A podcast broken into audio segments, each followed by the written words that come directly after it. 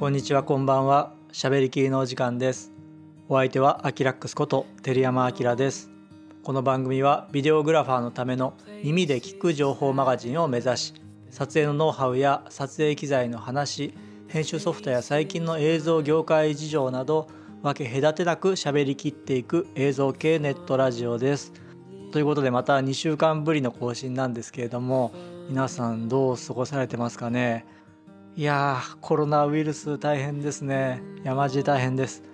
この前の収録の時には EOSR5 を CP プラスに当ててきましたねなんて話してたらその次の日に中止が決定して、うん、そのまま配信してしまったんですけれども関係者の方にとってはねとても残念だったなと思っててでこのままフォトキナもどうなのかなっていうねヨーロッパの方ではそういう話も出ていてフォトキナはちょっとねそこまで引っ張ってほしくないなっていう思いもありうんいろいろ考えるところがあるんですけれども個人的には小学校がね休校になってしまうっていう事態になってて特にねこの業界の共働きの世代っていると思うんですけれどもうちも共働きでいや妻とてんやわんやでどうすべみたいなね話になっていてでうちの区は幸いなことにまあとりあえず14日間だけ学校休みにしてっていう形で政府の要請ではね春休みまで休みましょうなんていう話が発表されていやマジかよって思ったんですけれども、まあ、14日間だったらまあなんとかとりあえず頑張ってみるかみたいなあのお弁当とかね作んなきゃなんなかったりとか、まあ、この業界で小学生抱えているねご家庭はよくご存知だとは思うんですけれどももうね夏休みの前にもう一回夏休みが来たかっていうぐらいのちょっと大変な状況でしかもこの期末の一番忙しい時ですよ。いや痛恨ですけどね、まあ、特にこの業界で、えー、子育て世代っていうのは本当大変な事態になってるなっていうねところなんですが皆さんいかがお過ごしでしょうか。えー、今日はですね、まあ、そんな話をしたいんではなくてまあ、普段は自分は GH5 を、えかなり愛して使っていて、まあ、最近では S1H というカメラをね使っているんですがそんな中でですよあの富士フィルムから X の T4 が発表されましたね。これもあのおそらく CP プラスに当ててくる。まあ CP プラス開催中に発表できたらいいなってもしかしたらメーカーの方が思ってたのかもしれないですけれどもその機会を奪われてねいやどうすべどうすべってなってからのこの XT4 の発表だったんじゃないかなと勘ぐっておりますが。なので今日はちょっと XT4 についてあの喋りきってみたいなとは思ってるんですが特に GH5 とか S1H とかパナソニックのミラーレス使っている方っていうのは特に今回ちょっと響いてるんじゃないかなって思ってるんですね。でとりあえずねざっと今回の発表でまず最初にやっぱり目を奪われたのは最大6.5段のセンサーシフト方式の、まあ、ボディ内手ブレ補正っていう部分ですよね。おって思いますよね。でこれがねどうもあのシネバ 5D のあのジョニーさんのレポート見てたらひょっとしたら GH5 とか S1H をしのぐ手舟なんじゃないのみたいなね書き込みが書いてあってでまあ実際に比較映像とかも出してる動画もあったりして、まあ、確かに歩いている時の感じは GH5 とか S1H より強力なのかなって印象は若干ありますが、まあ、これもね使ってみないと何とも言えないところなんですけれどもどうなんでしょうねまずそれがあの目を奪われる部分ですよね。まあ、前回のあの XT3 の時にかなりのスペックを出してきてでもボディ内手ブレ補正ないよねっていう部分で止まってたユーザーって多いと思うんですよ。まあもちろんねあの即買いのユーザーもいたと思うんですけれども富士フィルムってやっぱりあの撮って出しの絵っていう部分で皆さん食いつきがいいですよね。特にエテルナっていうピクチャープロファイルこれがやっぱりヒットの要因なのかなと思っていてでエテルナってあのまあフィルムのねエミュレーションで出てきたあの撮って出しのプロファイルだと思うんですけれどもあれを知らない方でもやっぱり雰囲気があるねとか撮って出しでここまでの絵が出るんだなっていうところでかなり食いついて富士フィルムに乗り換えたっていうねユーザーも少なくないのかなと思っていて。で今回そのエテルナの中にまたエテルナブリーチバイパスっていうねこれまたいいところついてくるような取っ手出しの絵がねモードが追加されてでこれもねちょっといろいろサンプル見たんですけれどもなかなかいいですよね。あの絵がなんかこう取って出しでさってこう手に入るんであれば結構面白いカメラだなって思いつつ、うん、その辺りもちょっと注目する部分だと思うんですけれどもあともう一つ大きなのが DCI4K の 60p の10ビットの420まあ420だけども10ビット。これが撮れるっていうね。これはちょっとビビりましたよね。うん。この部分だけ言えば GH5 をしのいで。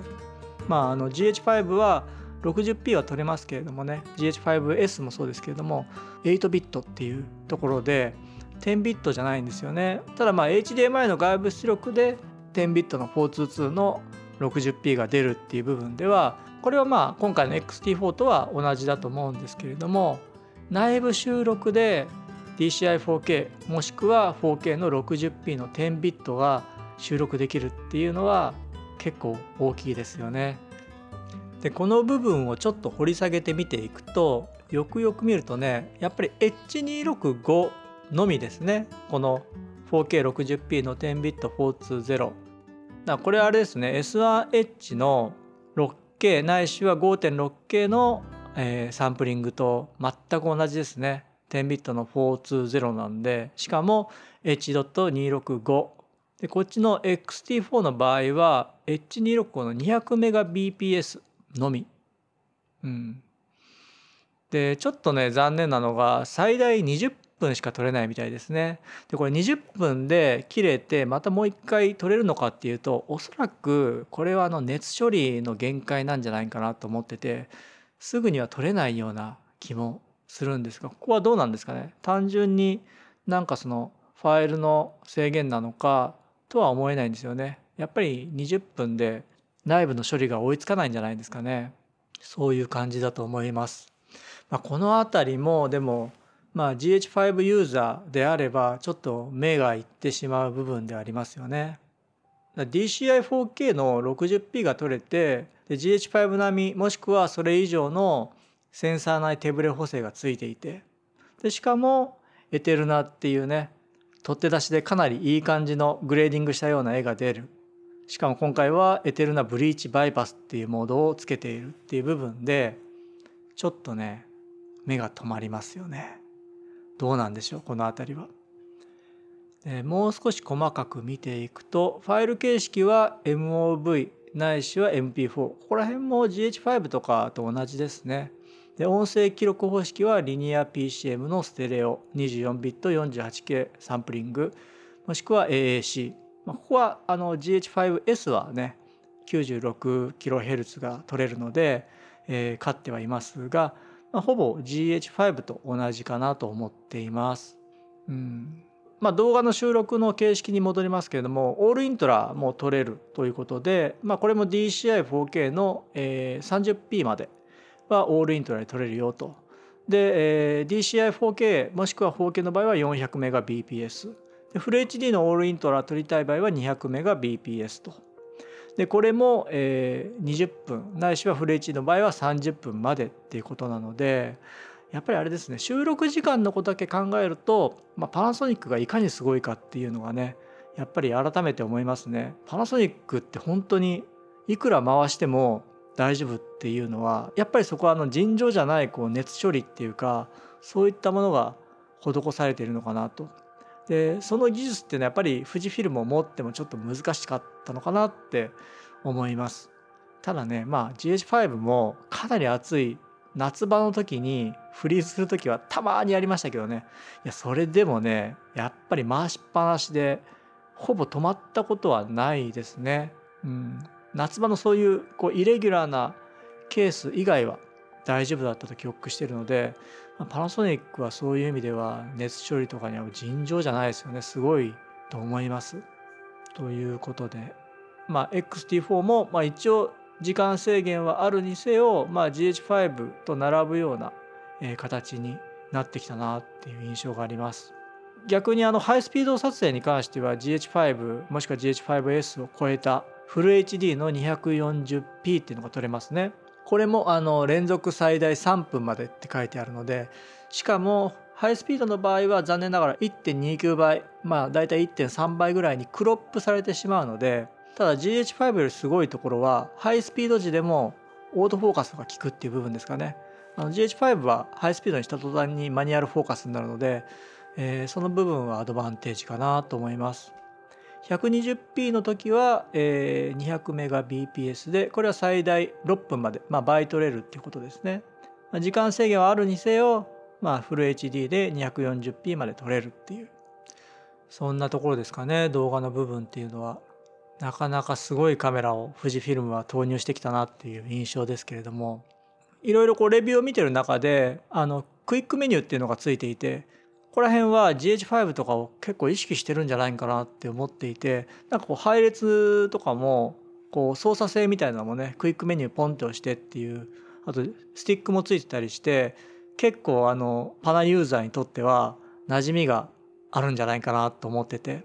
でこれねシグマの FP の時も同じこと感じたんですよ。まあ、FP はあの記事も書かせていただいて実際にかなりいじっているのであのその時も GH5 ユーザーとしては結構操作性似てるなとか思いながらねだからすごい使いやすかったですけれども今回の XT4 もそういった印象を受けます。でもう一個同じような印象を受けるのは動画と静止画のワンタッチの切り替えがついてるっていう部分ですね。これもともとはあのソニーとかそういったカメラを僕は使ったことがないでわからないんですけれどもパナソニックって昔からもうシームレスに動画のメニューと静止画のメニューをこうなんですかねダイヤルですぐに切り替えられるっていう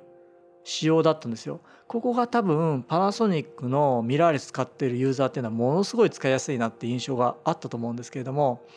それがねあのシグマの FP の時も同じように上にダイヤルじゃないけどもスイッチ一つで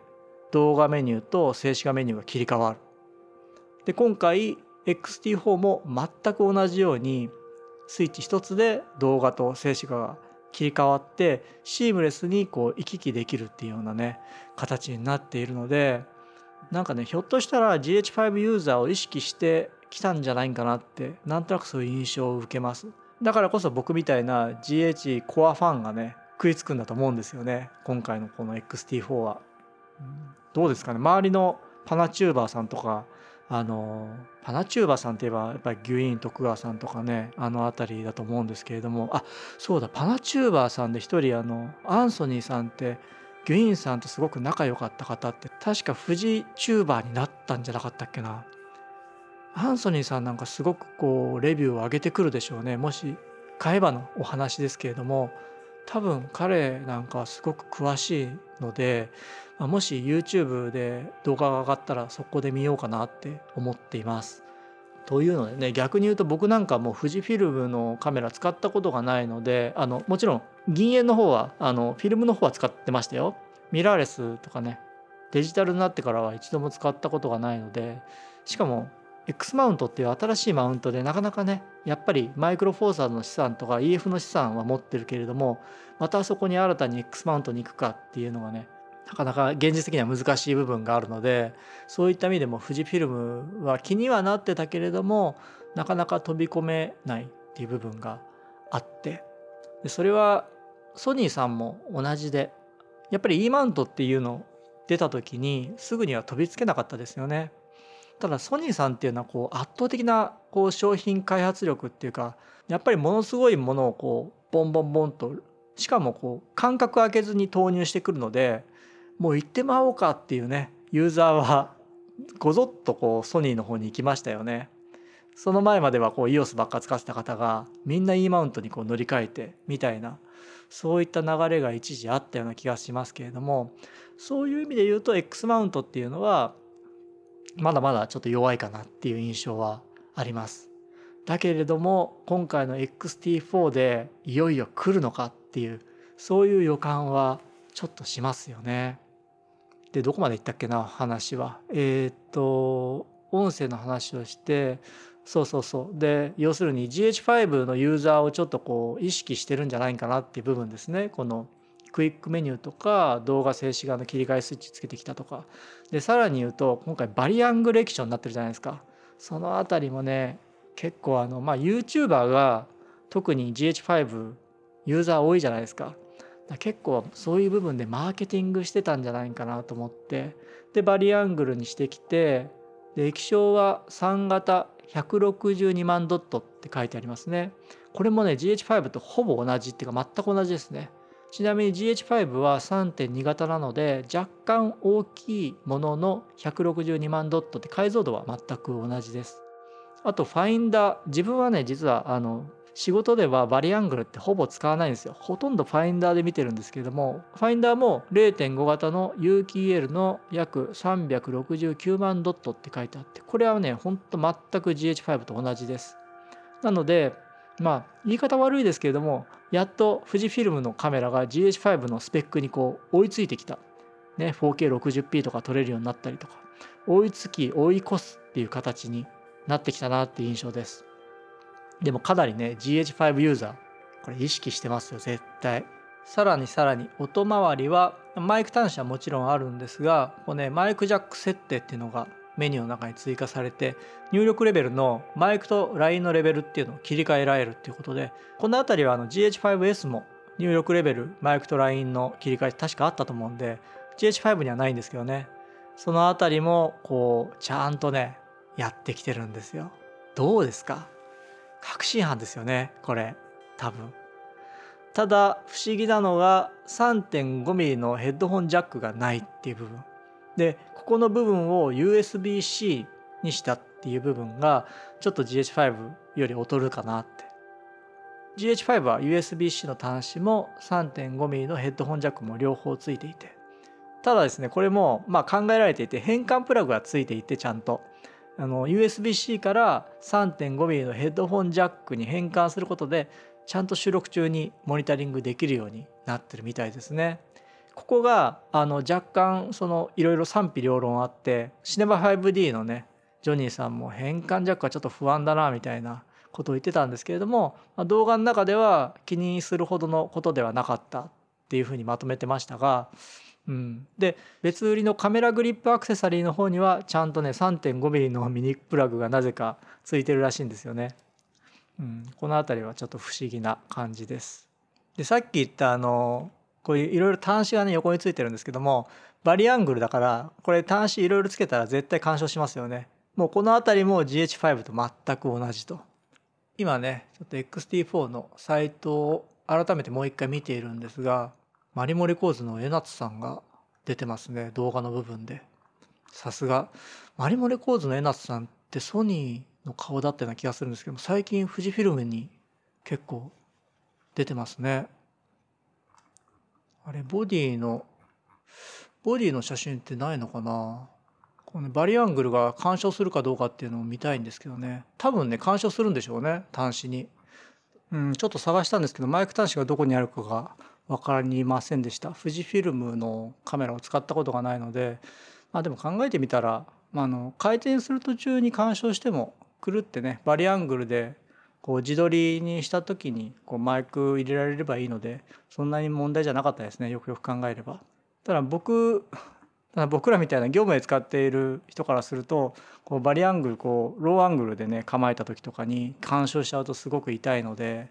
この辺りはねやっぱり若干 GH5 と同じなのかなと思ってます。あと細かいところではデュアル SD スロット記録でバックアップ記録が可能になったと。まあ、ここもま GH5 に追いついたという印象です。それと両スロットとも UHS-2 対応のデュアル SD メモリーカードスロット。で面白いのはリグ装着時でもカードを交換しやすいようにこのスロットの蓋がこう取り外せるってっていうことですね。あのパカってこう開く何ですかね蓋があるじゃないですかそれをガチャンと取り外せる感じででこれブラックマジックのポケットシネマカメラ BMPCC4K を使ってる方は知ってると思うんですけどもあのバッテリーの蓋あるじゃないですかダミーバッテリーつける時あれこれどうすんのかなってずっと思ってたんですけどもあれ外れるんですよねなんかあの変なちっちゃいつまみを押しながらパカッてやるとバッテリーの裏蓋がパカンって外れるんですよそれでダミーバッテリーを差し込んでケーブルをこう這わせることができるんですけれどもおそらくそういったイメージですね。カードスロットのところの蓋をガバってこう取り外すことができて、まあ、世にはむき出しになるってことですね。でリグも組みやすいよっていうこの辺りもねなかなか考えてますよね。こうビデオグラファーにとって何がいいのかかなりねリサーチしているなっていう印象です。で GH5 とか GH5S よりやっぱり優れているところといえば APS-C のセンサーなので高感度耐性はね結構いいっぽいですね。デュアルネイティブ ISO が積んでるわけではないんですけれどもなんかあのレビューを見る限りは結構 GH5S 並みに綺麗なんじゃないかなと思っていて、うん、実際にそこ比較映像とか今後出てくるとは思うんですけれども、うん、やっぱセンサーが大きい分少し余裕があるのかなって感じます。であと総重量なんですけどこれあくまでねレンズがないボディだけ言えばこの XT4 の方が GH5 よりちょっと軽いんですよね。GH5 は、えー、バッテリー抜きで本体のみで 645g で、えー、対して XT4 は総重量が 607g って書いてあります。この辺りがちょっとバッテリーがどうこうっていう問題はあると思うんですけれどもおそらくあのボディだけで言えば若干 XT4 の方が軽いと APS-C 機の方が軽いという形になります。この辺りもねあのレンズ使うレンズによりますけれども結構軽いんだなと思ってあ大きさとかはどんな感じなんですかね？GH5 と同じぐらいなのかな？ちょっとこの辺りも富士フィルムに馴染みがないのでわからないんですけれども。でまたいいところに値段を落としてきてるなって思ったんですけれども1700ドルなんですよ。でだから日本円で、まあ、20万前後と予想されているんですけどもこれは現在の GH5 より若干高くそして GH5S より若干安い値段っていうねジャストなところをついてきてるんですよね。うんかなりこう YouTuber とかあとそういったビデオグラファーをすごくこう対象に落とし込んできてるなっていうのが見えます。僕みたいな GH5 ユーザーがもう食いつくように今回発表してきたっていう、まあ、実際食いついているんですけどもこうやってうんなかなか悩ましいカメラですよね。発売がただ2020年の4月ってなっていてこれもね絶妙なところなんですよ。なんで絶妙かっていうと自分は実は GH6 を待ってるんですよね。いつなんだろう？一体いつなの？パナソニックさんって本当にあの何にもこう聞こえてこないので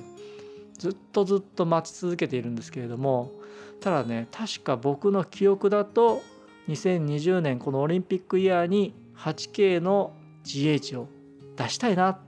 出す出したいな。うんどっちだったかな。そんなような話を聞いていたのでうんで今回 CP プラスがなくなったでしょ。で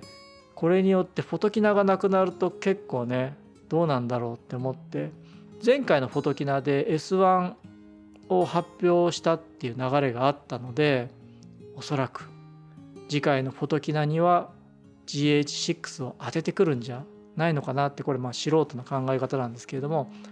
うんどうなんでしょうね。でもフォトキナが5月の後半ってことはちょっとオリンピックイヤーに発表っていうのに関しては遅い気もするので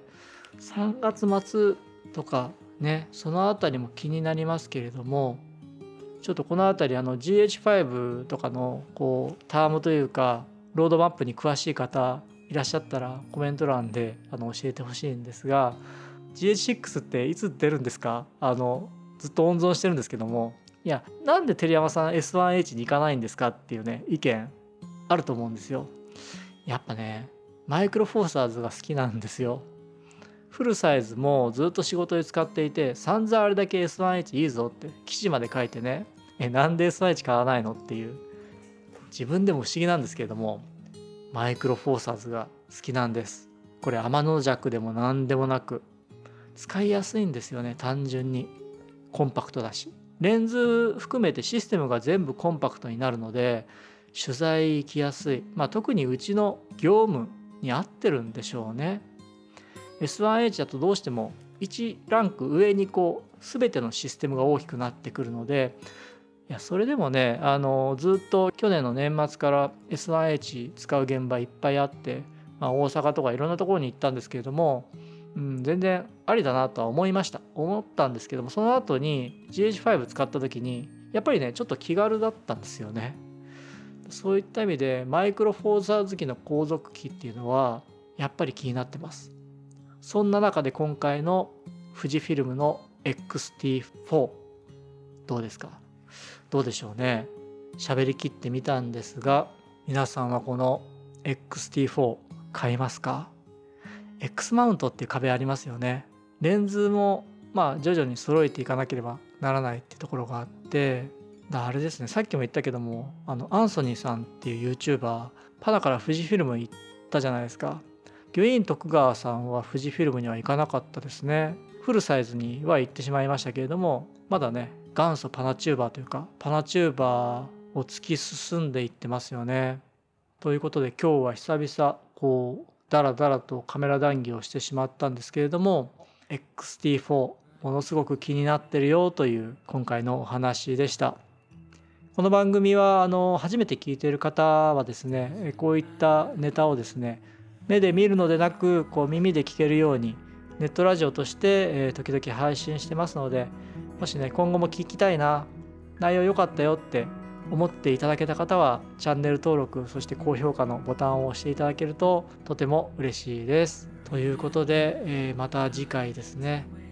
えー、何かネタがあったら喋りきってみたいと思います。本当にねあのコロナウイルスどういうふうに収束していくのかは全く見えないですけれども少なくとも5月のフォトキナぐらいまでにはねもう全く問題ないっていう状態に言っていただかないとですね。そうかその前に NAB がありましたね。やっぱ最近あのミラーレスとかそういった一眼系の、うん、情報という方がやっぱりどうしても多いですよね。そういった意味で CP プラスとかフォトキナの方がなんとなくビデオグラファーの中では盛り上がっているのかなって印象があって。でももともとは僕なんかはインタービーと NAB、NAV っていうねこの2つの大きな柱があったわけですよ。ここは忘れちゃいけないですよね。なのでそうだその前に NAV があるのかラスベガスのうんここはちょっと微妙ですよね。アジア人どうなんでしょう？いけるんでしょうか？多分僕の知り合いなんかもう宿を取ってる人とかもねいるので、まあ、行けなくなったりっていうのはありえないですねそれは多分ないとは思うんですけれどもその辺りもちょっと心配ですが今後の各メーカーの発表とかも期待したいと思います。ということでいよいよ3月に入りますけれども皆さんも病気に負けないで、えー、頑張っていってください。今回も聴いていただいてありがとうございました。それではまた次回お会いいたしましょう。